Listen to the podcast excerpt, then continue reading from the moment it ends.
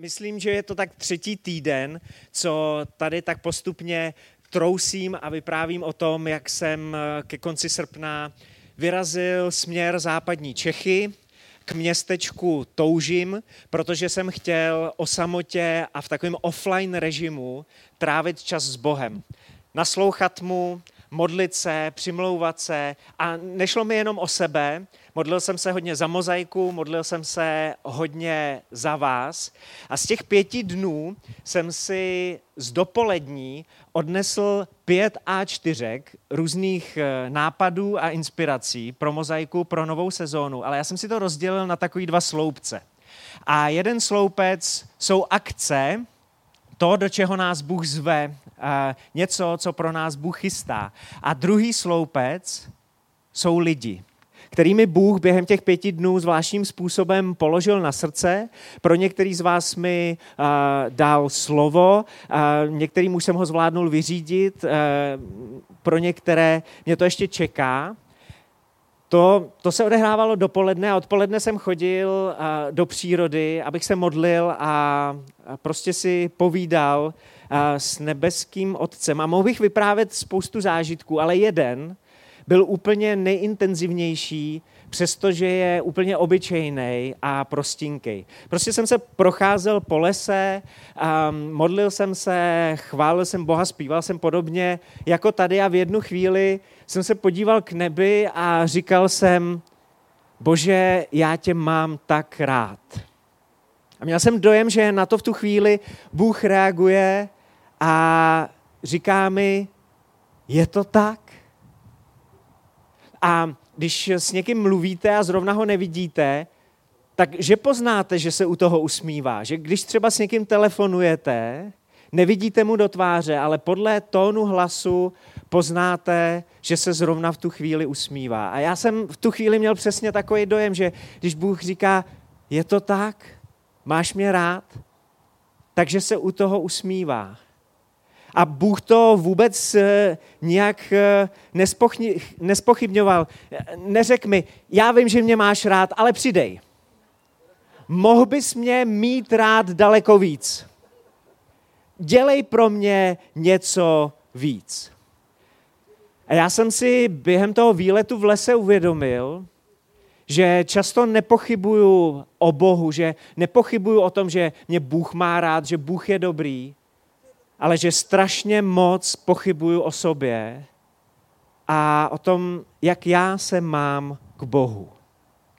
My dneska pokračujeme v té naší zářijové sérii Nádherný. A já bych rád dneska mluvil na téma Nádherný život. Ale jak můžeš mít nádherný život, když neustále pochybuješ o sobě a když si o sobě myslíš, že jsi příšerný? To, to nejde dohromady, protože nevím, jestli jste si toho všimli, ale s kamarádem se můžete rozloučit. A můžete na chvíli třeba odejít z domu a můžete jako rodinní příslušníci každý trávit čas zvlášť, ale sebe všude taháte sebou. Všude máte sami sebe a pokud si o sobě myslíte, že jste příšerný, pokud o sobě neustále pochybujete, tak těžko můžete mít nádherný život. Proč o sobě přemýšlíme negativně? No já si myslím, že to je proto, že hledáme identitu v lidech. Že svoji identitu opíráme o hlasy lidí kolem nás. A lidi nám mnohem častěji říkají, v čem bychom se měli zlepšit. V čem bychom měli být jiný? Co bychom měli dělat víc, než aby nás oceňovali nebo nějakým způsobem povzbuzovali? Druzí o nás pochybují, protože znají naše chyby, znají naše selhání. A když o nás druzí pochybují, tak my to bereme za svý. A o to víc pochybujeme sami o sobě. A Ježíš zná pochybnosti lidí. Ježíš zná tady ty pochybovačný, negativistický hlasy. A úplně nejintenzivnějc, když chodil po téhle zemi, tak to zažil u sebe doma. Ve městě Nazaret.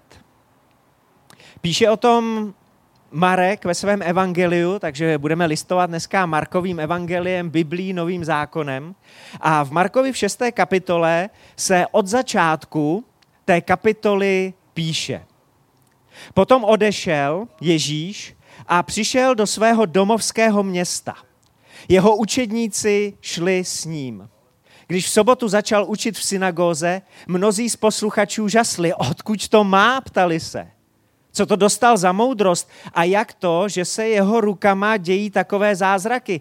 Není to snad ten tesař, Teď on v těch rukách držel dláto, pilu a viděli jsme ho, jak v těch rukách drží hoblík není to snad ten tesař, syn Marie a bratr Jakuba, Josefa, Judy a Šimona, známe celou jejich rodinu. Nejsou snad jeho sestry tady s námi? A tak se nad ním pohoršovali. Ježíš jim odpověděl takovým příslovím, prorok není bezecti jedině ve své vlasti, u svých příbuzných a ve vlastním domě. A nemohl tam vykonat žádný zázrak, jen na několik nemocných vložil ruce a uzdravil je. Proč takový odmítnutí zrovna v Nazaretě? Já jsem si vždycky myslel, protože ono se to tam tak jako dost jasně říká, že to bylo proto, že Ježíše znali od dětství, znali ho od miminka, a měli pocit, že ho mají přečtenýho, ale já si myslím, že pes je zakopaný ještě někde jinde. Nazarečtí strašně moc pochybovali o sobě. A tak kvůli tomu začali filtrovat Ježíše, který byl od nich, který byl jeden z nich. Nazarečtí strašně moc pochybovali sami o sobě a tak se zkresleně dívali na Ježíše. O Nazaretu totiž kolovali různé zvěsti. Pokud jste někdy četli Bibli, tak si možná vybavíte, když Ježíš dával dohromady svůj tým, tak se na scéně objevil jeden člověk jménem Filip a ten běžel za svým kamarádem a, a říkal mu, už jsme ho našli, tak, tak víme, kdo to je. Našli jsme Mesiáše.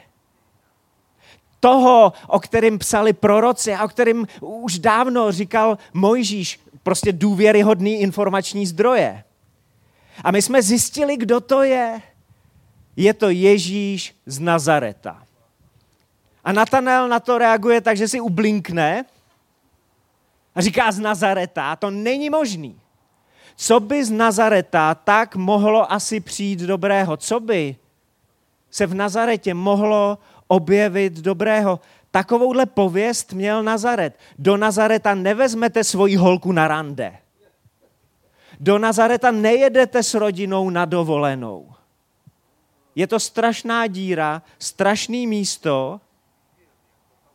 A ty lidi takhle o sobě přemýšlejí, ty lidi to takhle o sobě říkají. Říkají, tady to není dobrý a my nejsme dobrý, my nejsme dost dobrý. Jak by si nás Bůh mohl vybrat? Jak by si kohokoliv z nás Bůh mohl vybrat?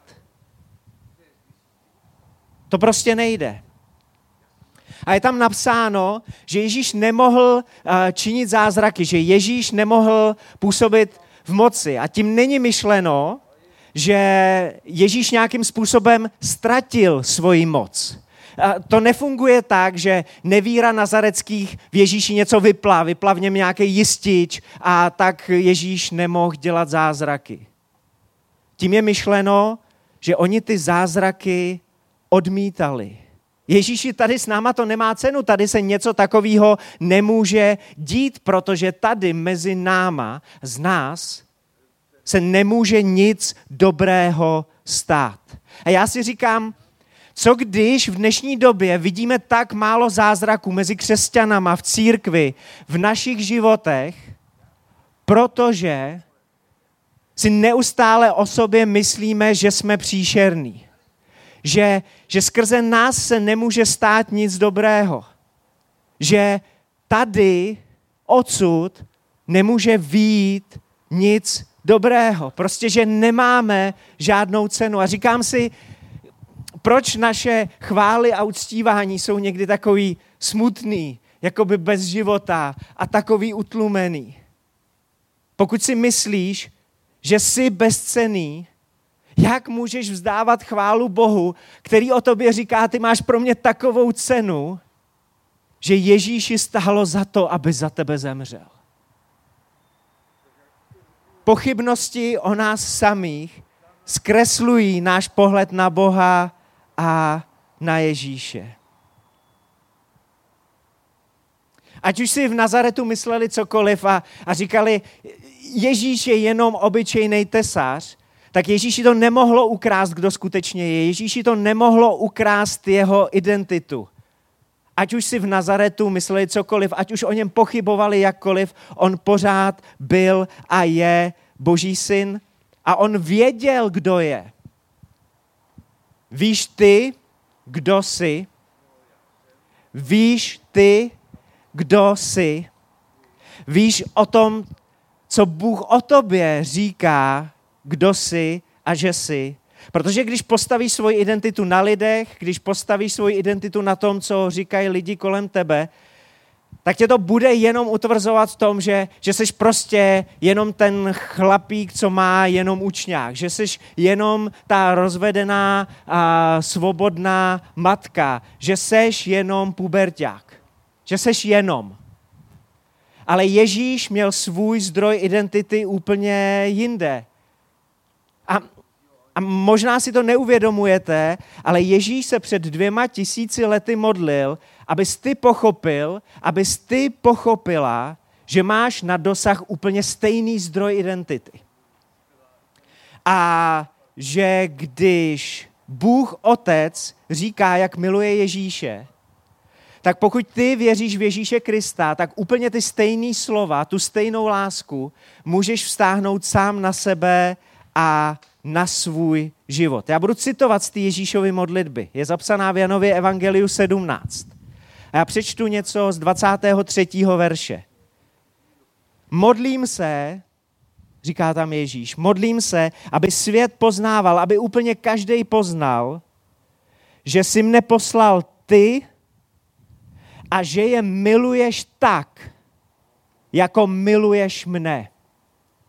Ježíš se před dvěma lety modlil, aby nám došlo, tak jako Otče miluješ mě, tak miluješ je úplně stejnou láskou, úplně stejnou mírou. Bůh už tě nemůže milovat víc, protože tě miluje úplně maximálně. Tam, tam, už, tam už není žádný větší prostor, protože boží láska ho úplně naplnila tak tě chci poprosit, aby si k sobě teď pustil to, co Bůh Otec říká Ježíši. Pust to k sobě, protože to stejný říká tobě, o tobě. Tak se tomu nebraň. A staň se součástí vyslyšených Ježíšových modliteb. Tím, že si to vezmeš za svý. To nejdůležitější na adresu svojí identity, co Ježíš slyšel, se odehrálo při křtu u Jordánu. A podíváme se ještě jednou do Marka, tentokrát hned do první kapitoly. Budu číst z Markova Evangelia od první, eh, eh, z první kapitoly od devátého verše dál. V těch dnech přišel Ježíš z Nazareta v Galileji a byl pokřtěn od Jana v Jordánu. A hned, když vystupoval z vody, uviděl roztrhávající se nebesa. Dovolte mi poznámku, roztrhávající se nebesa jsou v Bibli synonymem boží přízně. Jinými slovy, synonymem proto, že se Bůh usmívá. Synonymem proto, že Bohu se něco líbí, že Bůh má z něčeho radost. A rozestoupený nebesa, to je boží úsměv. Viděl roztrhávající se nebesa a ducha jako holubici, jak se stupuje k němu. A z nebes zazněl hlas. Ty jsi můj milovaný syn. V tobě jsem nalezl zalíbení. A já bych tuhle boží větu, tohle boží souvětí s váma teď chtěl projít po jednotlivých částech. Stručně, rychle, jasně do vašeho srdce. Začíná to slovem ty. Ty. Tobě chci něco říct. Tohle je určeno pro tvoje uši, tohle je určený pro tvoji duši. Bůh tady říká, to je soukromá chvilka mezi tebou, mezi tebou a mnou. Je to speciální chvíle. To tvýho srdce se chci dotknout. To tobě moje láska věnuje soustředěnou pozornost. Ty jsi. Jsi. Mám radost, že jsi, říká Bůh. Já mám radost z tvojí existence. V tu chvíli, kdy to Ježíš slyší, nemá za sebou ani jednoho uzdraveného člověka, ani jedno vymítání démonů. Neprones ještě žádný svoje kázání. Já mám radost z toho, že jsi. A nemusíš dokazovat, jak moc jsi dobrý. Ježíš nestojí před nějakým nebeským nejvyšším šéfem, který mu musí složit důkazy, že si zaslouží titul pracovníka měsíce. Je nádherné, že jsi. Je nádherné, že jsi můj, že jsi moje. Tady si Bůh necejchuje nějaký svůj majetek, ale vyjadřuje blízkost. Jsem ti blízko. Ty a já patříme k sobě. Mám v Biblii podtržených několik veršů, hodně moc, strašně moc eh, podtržených veršů, ale kdybych měl říct nějaký svoje top ten, tak jeden z nich bude z písně písní, což je taková zamilovaná až erotická literatura v Bibli, což je super, ale také je to nádherný obraz zamilovaného Ježíše do svojí církve a zamilovaný církve do Ježíše. A já mám moc rád jeden verš, který říká, jsem svého milého a můj milý je můj. Prostě patříme k sobě. Jeden bez druhýho nechceme být.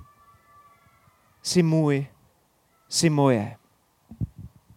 A pak se objevuje slovo syn. Dámy, nebojte se, můžete si tam doplnit dcera, protože to Bůh říká vám. Syn, dcera.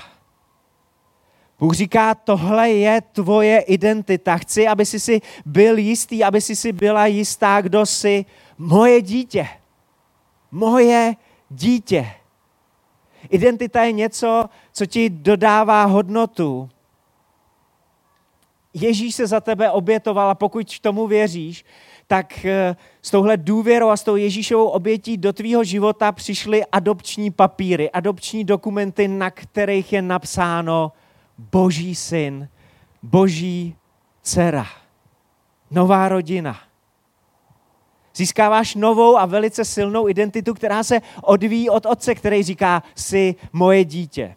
Já jsem nejednou zažil, a dokonce to zkoušeli i na mě, když se děti dostanou do úzkých, třeba když jsem mluvil na nějaký konferenci a nějaký dítě jsem se tam snažil trošku porovnat a napomenout, tak když se dítě dostane do úzkých, tak šáhne po svojí identitě a šáhne k takový větičce, víš, kdo je můj táta? Protože můj táta si to s tebou vyřídí. Můj táta sem přijde a uvidíš. Ta jistota, když já jsem syn, když já jsem dcera, se odvíjí od toho, kdo je můj otec. Ale mění to vaše vnímání sebe sama. Mění to vaše, vaše jednání, no rozhodně by mělo. Rozhodně by mělo, protože když víš, kdo jsi, jaká je tvoje identita, tak umíš lépe čelit odmítnutí. Když víš, kdo jsi, tak se méně před druhýma obhajuješ.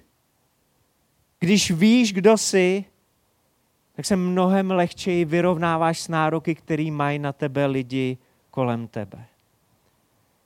A jsi nejenom dcera, jsi nejenom syn, protože další slovo je milovaný. Milovaná. Bůh tě má rád, Bůh tě miluje. A pokud jste křesťani díl než rok, tak si říkáte, Jakube, jak dlouho ti to trvalo, než jsi tuhle větu připravil? Jak dlouho ti to trvalo, jako připravit si tohle kázání a říct uh, takovouhle jako novinku, že mě Bůh miluje. Někdy se v církvi říká, že je to stejný, jako když někomu prorokujete a řeknete mu proroctví typu tráva je zelená. Je to všichni vědí. To je přece jasný. Jenže to, že něco víš, neznamená, že tomu věříš.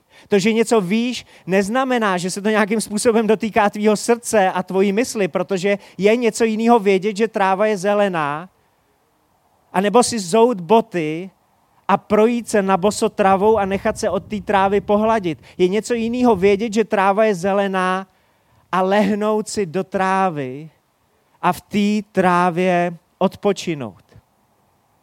Když se řekne láska, už je to tak zdiskreditovaný slovo, protože drtivá většina populárních písniček, romantických písniček jsou o lásce.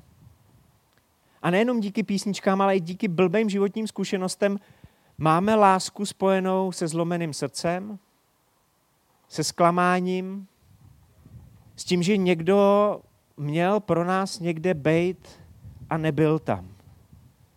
Ale boží láska je úplně jiná. Boží láska je trpělivá, je laskavá, není hrubá, nehledá svůj prospěch, není vznětlivá, nepočítá křivdy, není škodolibá, všechno snáší, všemu věří, vždycky doufá, všechno vydrží. Boží láska nikdy neskončí. Já jsem si lámal hlavu s tím, jak do pár minut říct něco o boží lásce a tak jsem vám prostě jenom přečet, jak svoji lásku představuje Bůh. Protože jsem vám přečet z dopisu Apoštola Pavla z 1. Korinským 13. Tohle je boží láska, všechno snáší, všemu věří, vždycky doufá, všechno vydrží. Boží láska vůči tobě nikdy, prostě nikdy neskončí. Minulý školní rok jsme dělali takový speciální setkání v Mozaice, několikrát do roka, několik do roka jsme jich měli, říkali jsme tomu hořící keř. Takový speciální setkání, kdy jsme víc naslouchali božímu hlasu a, a, a byli jsme víc v takovém tichém uctívání. A na posledním hořícím keři jsme od Boha vzali takový pozvání, že se na chvíli stišíme a poprosíme Boha, aby vyslovil naše jméno. A já jsem kdysi tady v mozaice tak jako frajersky říkal, Bůh by mi nikdy neřekl Jakube, protože pro Boha jsem vždycky Kuba, nebo Kubíček, nebo Jakoubek, protože když jsem vyrůstal jako malý, tak přesně takhle mi říkali rodiče, a když mi chtěli dát najevo, že teď jsem hodný kluk a, a že teď mě mají rádi. Jakub jsem byl, když jsem zlobil a když mi rodiče chtěli říct, teď tě nemáme úplně rádi. Párkrát mi moji rodiče řekli, pochybuju o tom, že jsi náš syn, protože jsem se nezachoval podle jejich představ. A tak jsme tam seděli na hořícím keři a mlčeli jsme a já najednou od Boha slyším, jak říká Jakube. A řekl to tak nádherným způsobem, tak laskavým způsobem, že když mi teď někdo řekne Jakube od toho hořícího keře, tak už sebou necuknu, jako co jsem zase udělal blbě. Protože jsem slyšel od Boha, jak zamilovaným, milovaným způsobem vyslovuje moje jméno. Já jsem slyšel lásku promluvit. Slyšel jsem, jak mě láska oslovuje. A pak jsou ještě dvě části toho, co Ježíš slyšel při křtu. Je tam v tobě. V tobě jsem nalezl zalíbení, v tobě. Bůh ti chce říct, nerozhlížej se teď kolem sebe, nerozhlížej se po ostatních lidech. Opravdu mluvím k tobě. Opravdu celou dobu mluvím k tobě. Pro tebe to je. tobě jsem nalezl zalíbení. Co kdybychom konečně věřili tomu, že jinak. Co kdybys konečně uvěřil tomu, co kdybys konečně uvěřila tomu, že když tě Bůh stvořil a poodstoupil, tak řekl, výborný. Ten se mi tak líbí. Ta se mi tolik líbí. My vůbec nemáme tušení, jestli Ježíš neměl odstávající uši a jestli neměl místo nosu skobu, protože si Ježíše představujeme podle hollywoodských filmů a tam to vždycky musí být fešák. Já si nemyslím, že Ježíš musel mít dokonalý vzhled, protože o to vůbec nešlo. A možná si dokonce myslím, že právě na Ježíši bylo něco, aby do toho zaznělo, přesně takovýho jsem tě na svět poslal a líbí se mi to. Protože Ježíšova dokonalost spočívala v něčem úplně jiným. Stejně tak, jako tvoje dokonalost nespočívá v tom, jestli máš přesně souměrnou tvář, jestli máš barvu vlasů, jakou si představuješ. V tobě jsem nalezl zalíbení, říká Bůh. Z tebe mám potěšení. Když se mnou mluvíš, tak mě to těší. Když přicházíš do mý přítomnosti, tak to mám moc rád. Někdy si myslíme, že Bůh nás musí milovat prostě z povinnosti. Ale on se proto rozhodl. Bůh tě nejenom miluje, ale má tě rád a má v tobě zalíbení. Co kdybyste v následujícím týdnu prošli ještě jednou tuhle větu část po části, tak jak jsme si to tady dneska řekli. V pondělí začít slovem ty. V úterý pokračovat slovem si ve středu pokračovat slovem můj nebo moje. Projděte znova tuhle větu, kterou Bůh promlouvá k vám. A třeba vám řekne ještě mnohem víc, něco navíc, než jste slyšeli tohle nedělní odpoledne. Pojďte za Bohem, pojďte na to místo, který pro vás Bůh má ve své lásce, ve svém zalíbení v té identitě, kterou vám Bůh dává, protože Bůh chce, abyste měli nádherný život. Ale ten nevychází z okolností. Ten vychází z úplně jiného zdroje. Tím, že uvěříš tomu, co si o tobě Bůh myslí a co o tobě Bůh říká.